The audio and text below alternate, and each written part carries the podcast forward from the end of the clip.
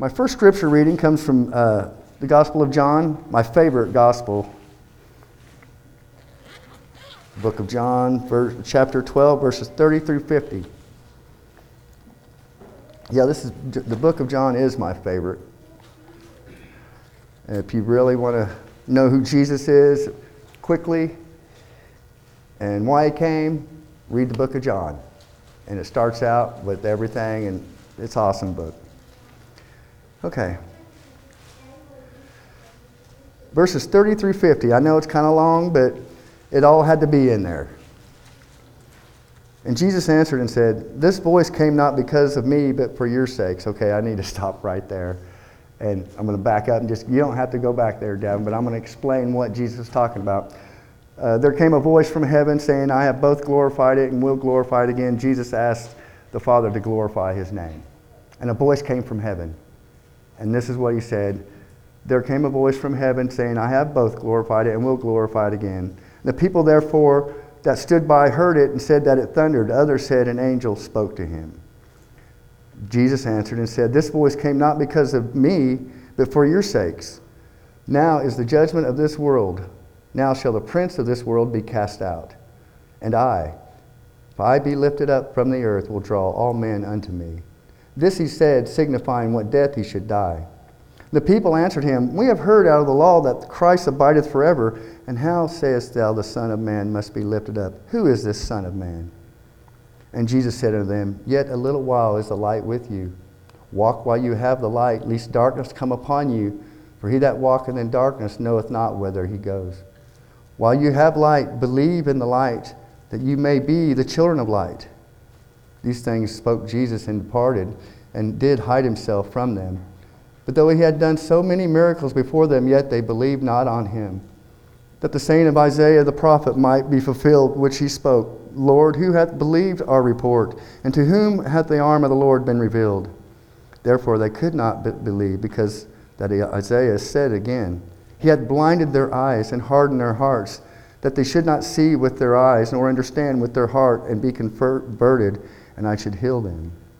These things said Isaiah when he sp- saw his glory and spoke of him. Nevertheless, among the chief rulers also many believed on him. But because of the Pharisees, they did not confess him, lest they should be put out of the synagogues. For they loved the praises of men more than the praise of God. Jesus cried and said, He that believeth on me, believeth not on me, but on him that sent me. And he that sees me, sees him that sent me. I am come a light into the world, that whosoever believeth on me should not abide in darkness. And if any man hear my words and believe not, I judge him not. For I came not to judge the world, but to save the world. He that rejects me and receiveth not my words hath one that judges him. The word that I have spoken, the same shall judge him in the last day. For I have not spoken of myself, but the Father which sent me, he gave me a commandment what I should say and what I should speak. And I know that his commandment is life everlasting. Whatsoever I speak, therefore, even as the Father said unto me, so I speak the word of God for the children of God. And all of God's children said, Amen. This scripture is so awesome because Jesus is fulfilling prophecy right there. And we're going to go to what this prophecy he was fulfilling in the book of Isaiah was uh, 700 years before the birth of Christ. And Isaiah prophesied all this stuff. Now, I want to kind of lay this out a little bit because a lot of people don't understand about the prophets in the Old Testament. How God would pick certain men from before they were born to be his spokesperson, to be his prophet. And he would give them the Holy Spirit. And that Holy Spirit would speak through them to the people. And the Holy Spirit would put these stuff in the, the, the prophet's minds, and, and God would tell him to write it down. Write this down for a book of remembrance for the people. And so he did that with all the prophets. Write it down. And it's not you speaking, it's me speaking through you. You open your mouth, and my words come out.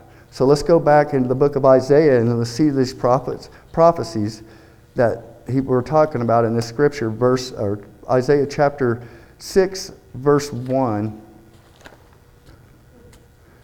And we said when Isaiah seen the glory of God. In the year that King Uzziah died, I saw the Lord sitting upon a throne high and lifted up, and his train filled the temple. Okay, that was part of that prophecy. Okay, verse 9.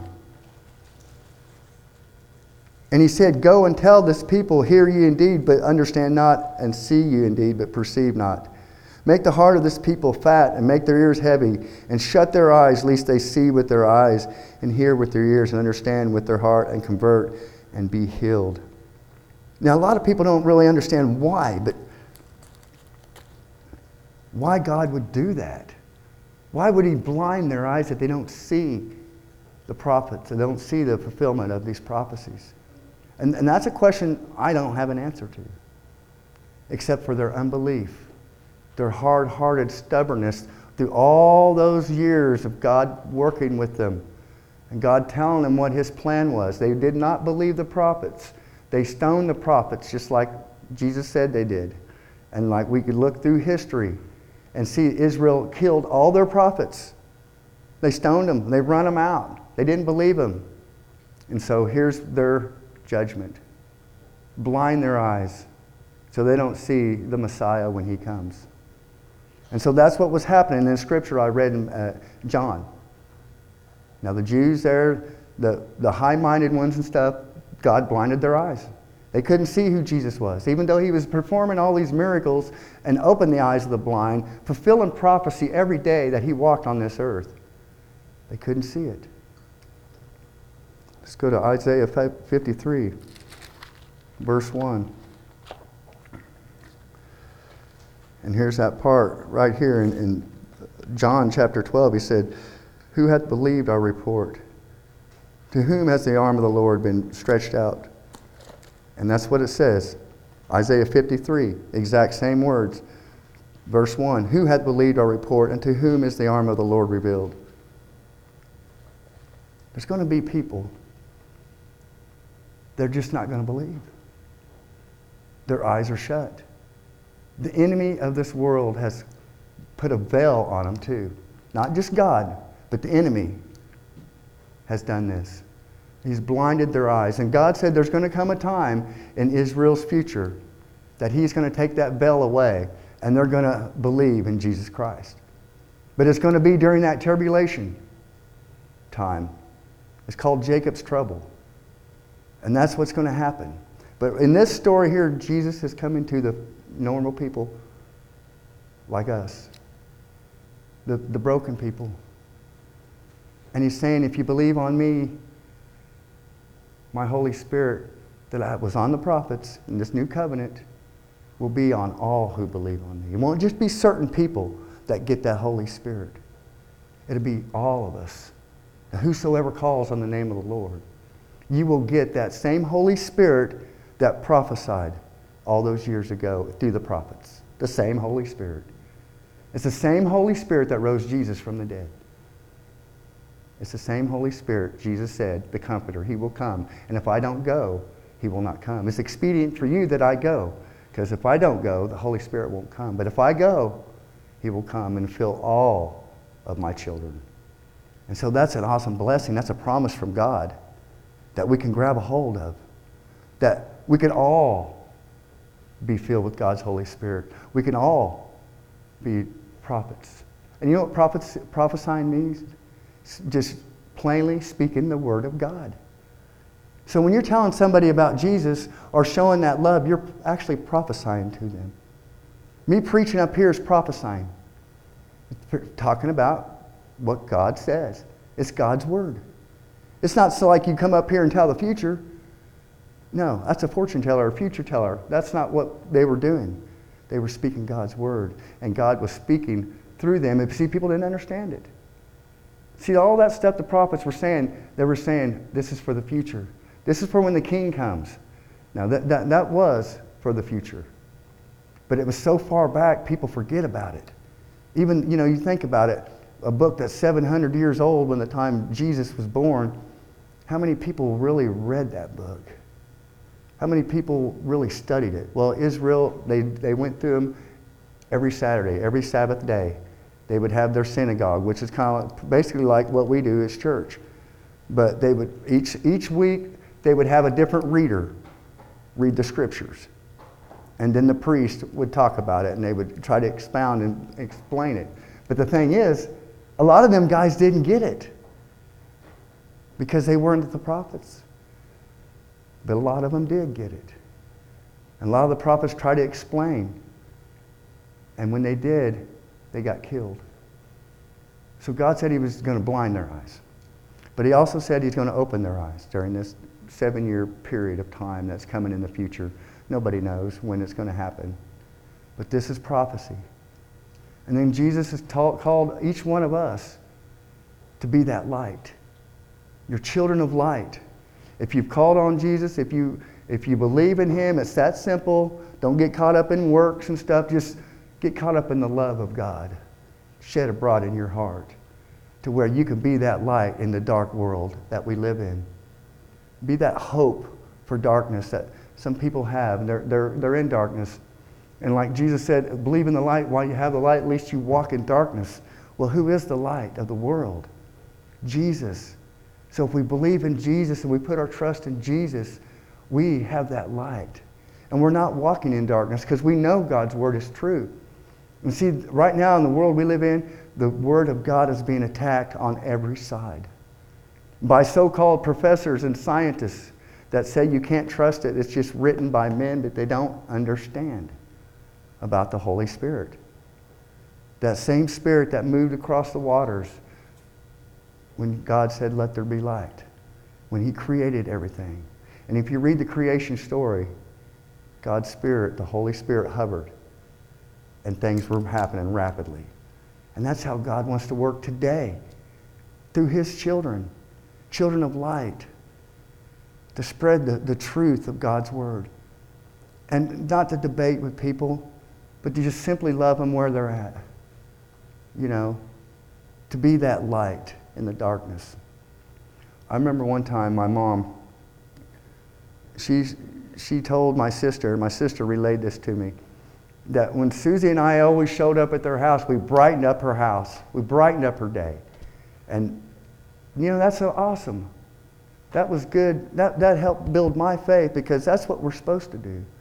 We're supposed to bring joy with us because the joy of the Lord is our strength. And I know we can't always be all joyful and happy every day, and I know I've been struggling with that myself. But I always go back to God, and I ask Him for this strength because in myself, in my flesh, I can't do it.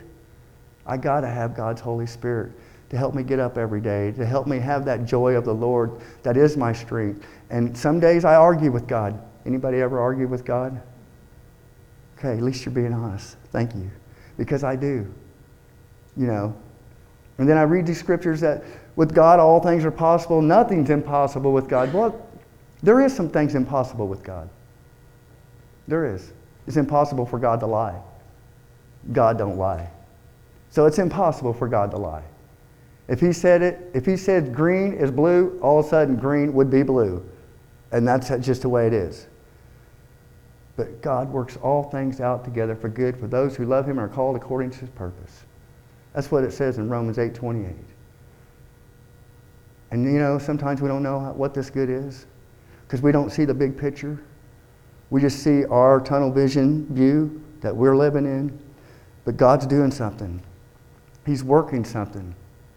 And I, I'm confused sometimes, just like everybody else. But I'm going to go to the light so I don't walk in darkness. When I'm feeling really dark and I'm in dark situation, and we all been there. Go to the light. Go to that light that brightens up your whole life and brings revelation and, and, and just a knowledge that you can't get from nowhere else. It only comes from the light of God, the Holy Spirit, this light of the world that Jesus has given to each one of us. He has lit our candle, He has lit our fire. And now we, as the children of God, we shine that light, and maybe we can light some other fires too. You know that song, Pass It On? Just a little flame, little spark. That's all we need to do is just bring a little spark, a little hope into people's life and light that candle, light that fire in their life. Now, for what I got told last week, uh, I have one, one answer. I didn't answer, but here's my answer. If you can't stand the heat, get out of the fire. That's what I have to say about that. And so when I'm preaching, I'm preaching God's word. This is not Kenny's opinion. This is the word of the living God. And I'm going to stay sticking with God's word. And whoever don't like it, take it up with him. And don't bash on me because I'm just preaching God's word. And so let's pray. Holy Father, we thank you for your faithfulness. We thank you that you are the light of the world, Jesus, and that you have come and you put that light in each one of us. Lord, help us to be your hands extended to this hurting and broken, dark world that we live in. And we thank you that you have chosen us before the foundations of the world to be your mouthpiece, to be your children of light, to bring hope to a hurt and broken world. We love you, Lord, and we thank you for the love that you have showered on us daily. Help us to continue to praise you and bring glory to your name as we love one another. In Jesus' name, amen.